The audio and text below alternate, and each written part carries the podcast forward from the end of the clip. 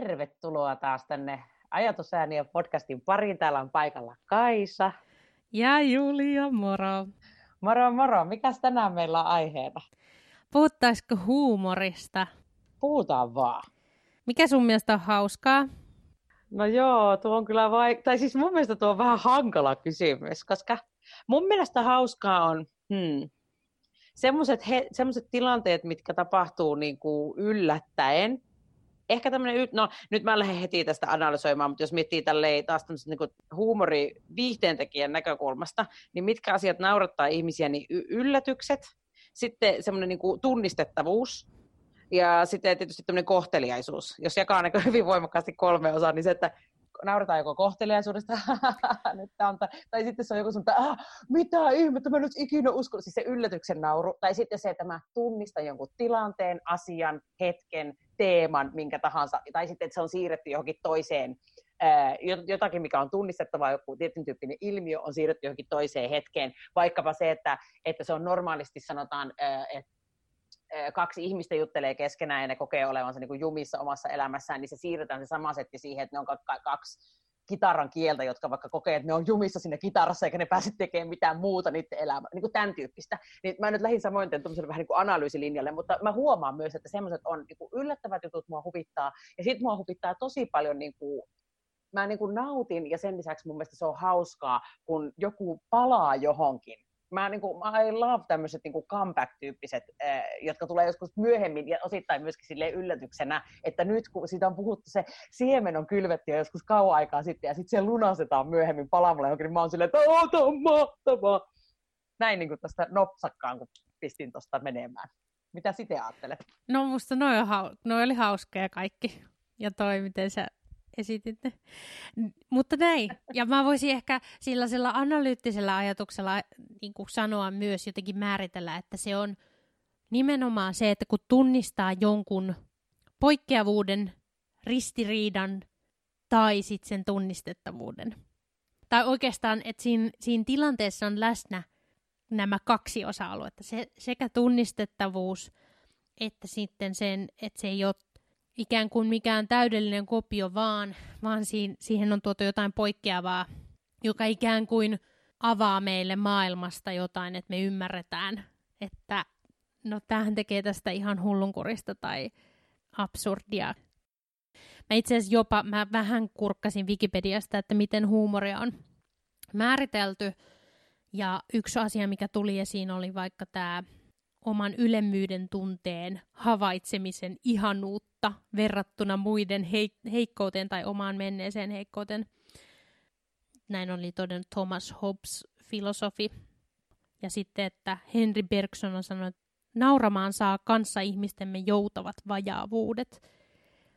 Niin tavallaan jotenkin se, että minua kiehtoo, jos nyt näin yle, tällaisena ylemmyyden tuntoisena ja elitistinä voi sanoa, niin älykäs huumori, ja ehkä, ehkä kaikki ihmiset varmaan haluaisi sanoa, että älykäs huumori siinä, että siinä on jotain oivaltavaa, että se tuo jollain, jonkunlaisen uuden näkökulman. Ja se, että se huumori ei niin kuin sano suoraan niitä asioita, vaan siinä on jonkunlainen, että, että se jättää sille ihmisen mielikuvitukselle tilaa luoda ne palikat, luoda se yhteys niiden asioiden välille, jolloin se on semmoista, aa, mä tajun mitä sä haet tossa. Mä ymmärrän, että sä nämä kitaran kielet resonoikin mun, mun maailmaan. Toi on niin kuin mun mielestä nimenomaan sitä mapping-ajatusta, mm. mikä on se, mikä niin kuin tavallaan äh, ilmiönä on se, missä otetaan jotakin, mikä on tuttua ja siirretään johonkin semmoiseen, niin kuin puhuit tuosta e-, erikoisuudessa tai sille johonkin semmoiseen tilanteeseen, missä, missä kuulija saa itse yh- tehdä sen yhdistämisen työn. Ja tota, mutta toi kun sanoit, että, että niin kuin koet, että tykkäät älykkäästä huumorista, mä kyllä on, mä komppaan sua siinä, että mä uskon, että tämä on juurikin näin. Ja varmaan niin kuin omallakin kohdalla niin osittain joo, mutta sitten mä mietin sitäkin, että kyllähän mä, kyllä mua joskus huvittaa myös jotkut ihan tosi hölmöt jutut. Semmoista, missä ei ole niin kuin mitään semmoista niin kuin sitten mä rupesin miettimään myös sitä, että, että kun puhutaan paljon semmoista sen tyyppistä huumoria, tämmöinen niin pieruhuumoria, kaikki tämmöinen alapäähuumoria, kaikki siihen liittyvä, niin mä en tiedä kuinka pitkälle, koska joissain tapauksissa mun mielestä se on tosi hauskaa. Mutta yhtä aikaa mä koen myös sille, että tämähän on nyt aivan, tiedätkö siis silleen, niin kuin, että enkä mä, niin kuin mä mietin vaikka sit, minkälaista, minkälaista teatteria me tehdään vaikkapa, niin se ei niin kuin millään tasolla pyri huvittamaan tai viihdyttämään yleisöä tämmöisellä hel, niin sanotusti helpolla, just tämän tyyppisellä niin kuin alapäähumorilla, mikä mä rupesin miettimään sitä, että kuinka paljon siinä on kysymys siitä, että se ei, mä en oikeasti pidä sitä hauskana, ja kuinka paljon siinä on kysymys siitä, että mut on opetettu sillä lailla, että se ei ole mitenkään kauhean, semmoiselle ei niin tarvii nauraa. En tiedä siis. Niin, no mäkin ajattelen, että toikin on älykästä huumoria. Siinä, että sä naurat sille asialle, että sille ei saa nauraa. Eli sä et naura suoraan sille itse asialle, vaan sä tunnistat sen ilmiön tässä kulttuurisessa, tässä sosiaalisessa yhteisössä, ja sit sä naurat sille ilmiölle. Että sä yhdistät ne palat tavallaan. Sä yhd... Kyllä mä ymmärrän. Kyllä mä siis tuosta saan irti, mutta siis se on vaan mun mielestä tosi kiinnostavaa, koska se on myöskin semmoinen, se mikä mua usein kiinnostaa, erityisesti kun elää semmoisessa maailmassa, missä paljon ihmiset tekee hu, niin kuin huumoria työkseen, niin tota, se, että myöskin, että kuinka paljon se semmoinen oma kas, kotikasvatus ja kuinka paljon se oma kulttuuri vaikuttaa siihen, että minkälaista huumoria on ja mitä huumoria arvostetaan ja mitä pidetään niin kuin, kun pystytään sanomaan, tämähän on hyvin yleistä, vaan pystytään sanomaan vaikka, että englantilainen huumori on tämän tyyppistä. Ja tai että suomalainen huumori. Mulle sanoi, tällä viikolla mä juttelin, juttelin yhden improvisoijan kanssa, joka on alun perin Yhdysvalloista ja asuu nykyisin Hongkongissa. Ja hän, oli käy, hän on käynyt Suomessa muutaman kerran ja sanoi, että suomalaiset on, niillä on niin uskomaton huumori. Että se on jotenkin niin semmoinen synkkä ja kierro ja semmoinen tosi jotenkin niin semmoinen, tiedätkö, semmoinen niin, no varmaan toi niin kuin, ensi, niin kuin, jopa tämmöinen, niin kuin, mikä, aah, mulla puuttuu se sana tällä hetkellä sanavarastosta. Mutta tuosta nyt saa kuitenkin kiinni, että pystyy niin kuin, tietyn tyyppisessä kulttuurissa on tietyn tyyppistä huumoria, mitä tästä ajattelet? No siis mun mielestä tämä on nyt kaiken ydin. Että huumori on aina situationaalista. Huumori on aina linkittyneenä kulttuuriin, siihen yksilön maailman katsomukseen.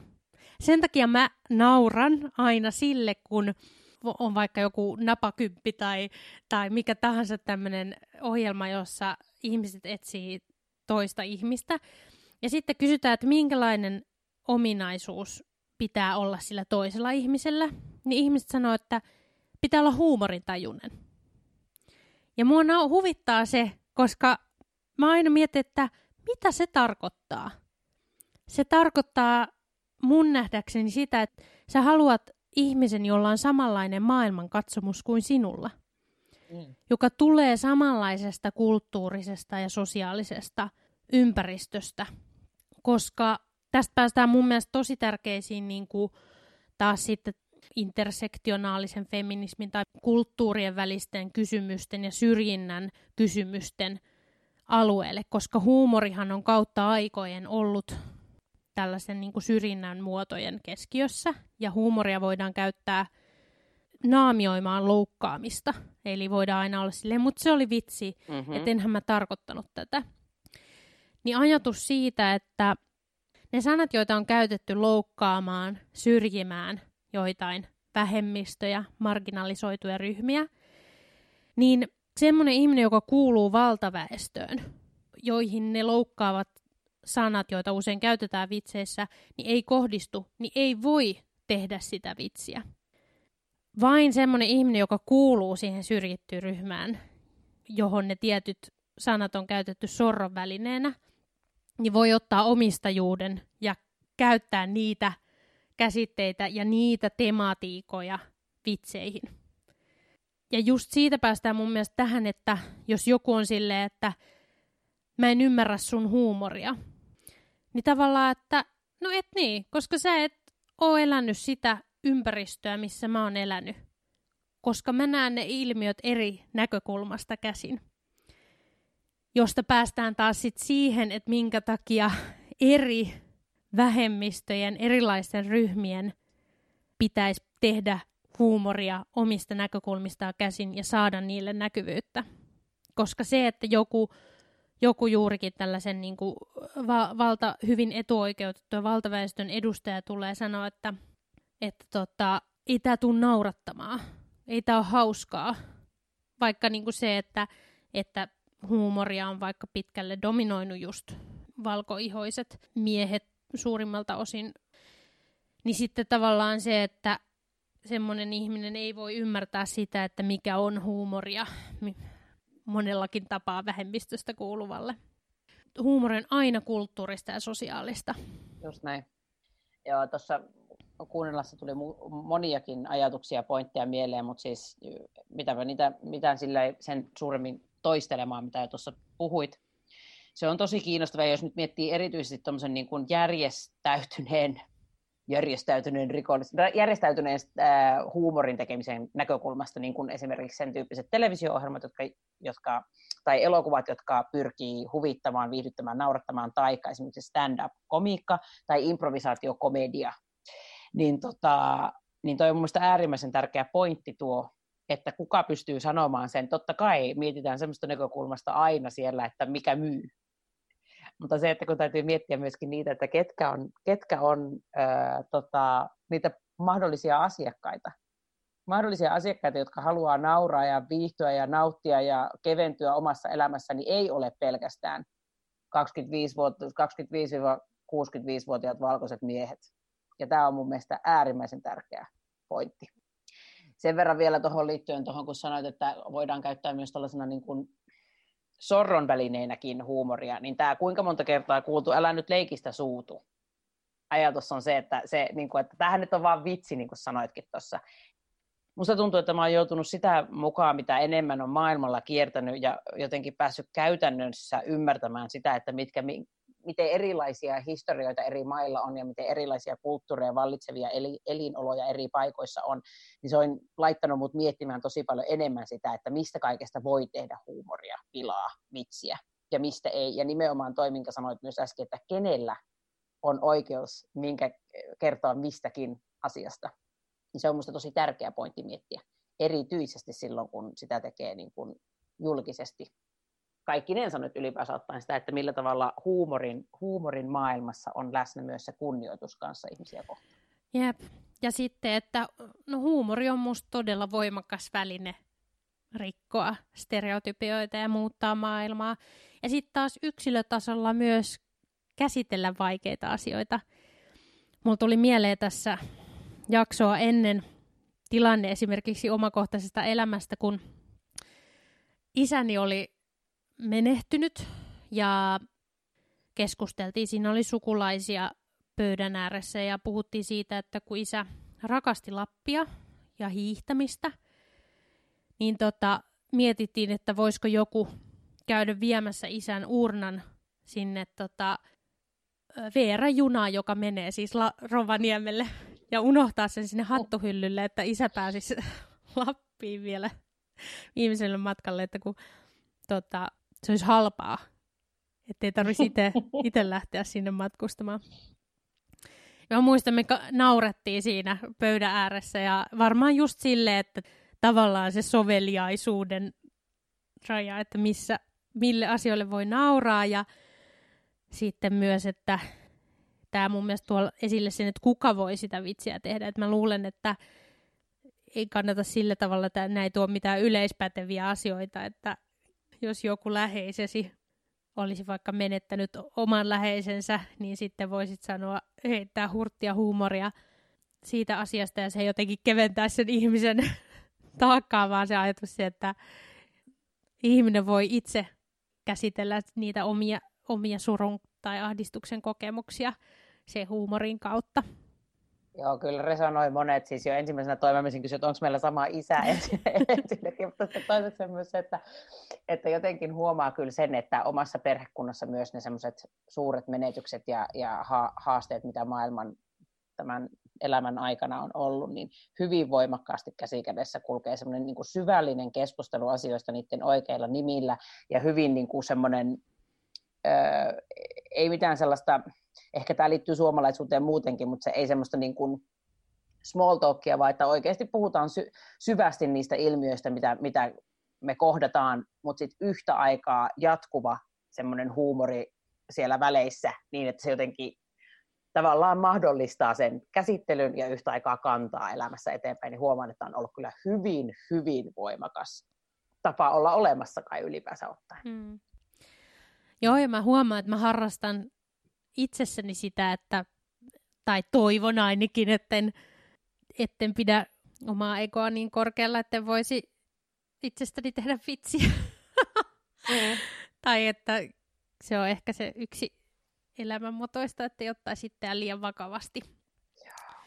Ja kyllä mä huomaan sen, että jossain hetkessä, koska ihan itse ajattelen samalla tavalla ja pyrin siihen, ja sitten mä huomaan, että joissain hetkissä mä oon silleen, että aa, tämä ottaakin mulle kovemmalle kuin mitä mä luulin, kun tehdään jotakin semmoista vitsiä, vaikka mikä liittyy jotenkin mun henkilö, henkilöön tai johonkin luonteenpiirteisempi muihin, niin sitten mä huomaan, että aha, nyt tämä ottaa mulle koville, mä en pystykään ottamaan tätä ihan täysin hu, niin kuin vitsinä, mistähän se johtuu. Ja sitten niin kuin tavallaan pääsee sitä kautta myös tutkiin omaa itseään ja sitä, että missä kohdalla on menossa elämässä eri osa-alueilla. Ja tämä mun mielestä liittyy siihen, kun paljon käydään sitä debattia, että mistä asioista saa vitsailla ja mistä ei. Niin mä ainakin ajattelen, että periaatteessa ei ole mitään aihealuetta, mistä ei voisi vitsailla. Ainakin silloin, kun se jollain tavalla sitä henkilökohtaista kokemusmaailmaa käytät työkaluna siihen. Eli sun sä et voi, se on kai jotain ehkä sitä kulttuurista appropriaatiotakin, että sä et voi niinku omia kenenkään toisen kulttuuria tai, tai sitä kokemusmaailmaa siihen vitsin aiheeksi, vaan se, että silloin kun sulla on joku omakohtainen lähestyminen siihen, niin tota, siitä asiasta voi tehdä vitsiä. Ja myöskin, mikä on ihailtavaa vaikka Suomessa, että meillä on korkea sananvapaus ja se, että politiikan hahmoista voi ja pitääkin voida tehdä huumoria. Eli se on myös sitä, että meillä ei ole niin suurta semmoista hierarkista ja auktoriteettista järjestelmää, jossa, jossa ei voisi niinku kyseenalaistaa eri toimijoiden toimintatapoja ja erityisesti niiden, jotka on julkisessa ammatissa ja, ja päättää yhteisistä asioista, niin silloin niitä asioita pitää voida käsitellä myös huumorin keinoin. Totta. Tota, niin, niin, semmoinen pitäisi vielä kysyä, että, että oot sä, tykkäät sä vitsien kertomisesta? Huumorin, tai siis niin kuin, ei silleen välttämättä edes niin, että sä kerrot niitä vitsejä, vaan tykkäät sä kuunnella vitsejä? Onko se niin kuin sun, sulle toimiva huumorilaji? No toi on nyt vähän, että mikä se vitsi on.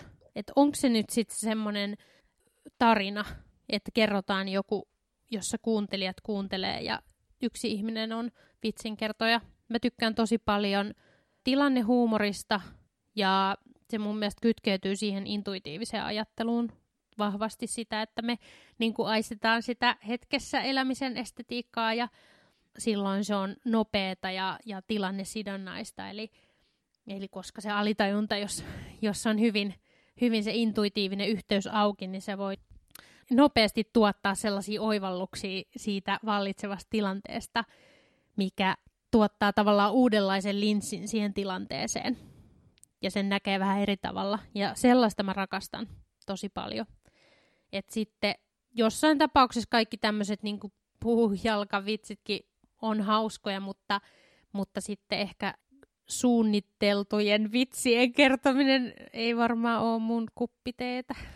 Mä oon ihan siis samoilla linjoilla kyllä. Siis mä ensinnäkään en osaa yhtään vitsejä, enkä muista yhtään vitsejä. Niin kuin itse, että jos joku kertoo, että, tai sanoo, että kerro vitsi, niin mä oon vaan sille, mä oon yksi vitsi, minkä mä muistan, mitä mä en todellakaan kerro tässä, koska se ei oikeasti ole kauhean, niin kuin, ei ole siis rasistinen vitsi, mutta siis tämmöinen tietyn tyyppistä ihmis, ihmisiä, tietyn tyyppisiä ihmisiä jotenkin niin kuin, tämmöinen niin kuin vanhoja jotakin näitä van 90-luvun blondivitsejä siis on kyseessä, niin en lähde sitä tässä niin kuin mitenkään, mikä on toikin, niin kuin, että nämä on niitä, tässä on niin se juttu, että johonkin tietyn tyyppiseen ihmisryhmään, siis toikin, mikä on täysin, ran, siis täysin random, ihmisillä on vaaleat hiukset, niin siitä on tehty vitsiä, että hän olisi tyhmä, siis täh, siitähän siinä on niin kuin kysymys ollut aikana, että hän olisi jotenkin tyhmä, mikä on niin kuin, tai joku sama asia, että jollain ihmisellä on punaiset hiukset, niin se, niin tämä nyt on ylipäänsä ottaen se ajatus, että Oo, no nyt hän on, niin kuin, hän on noita tai mitään muuta. Nämä on niin kuin, mun mielestä ihan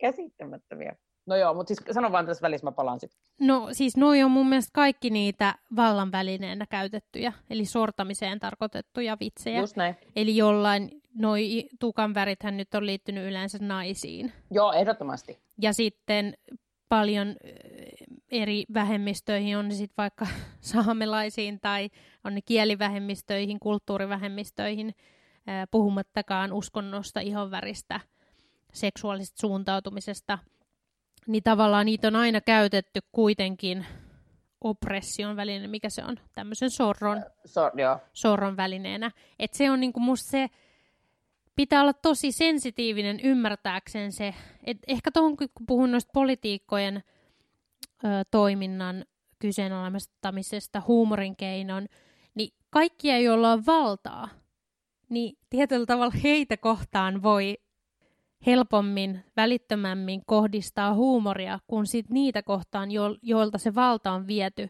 jotka on jo lähtökohtaisesti sorrettuja.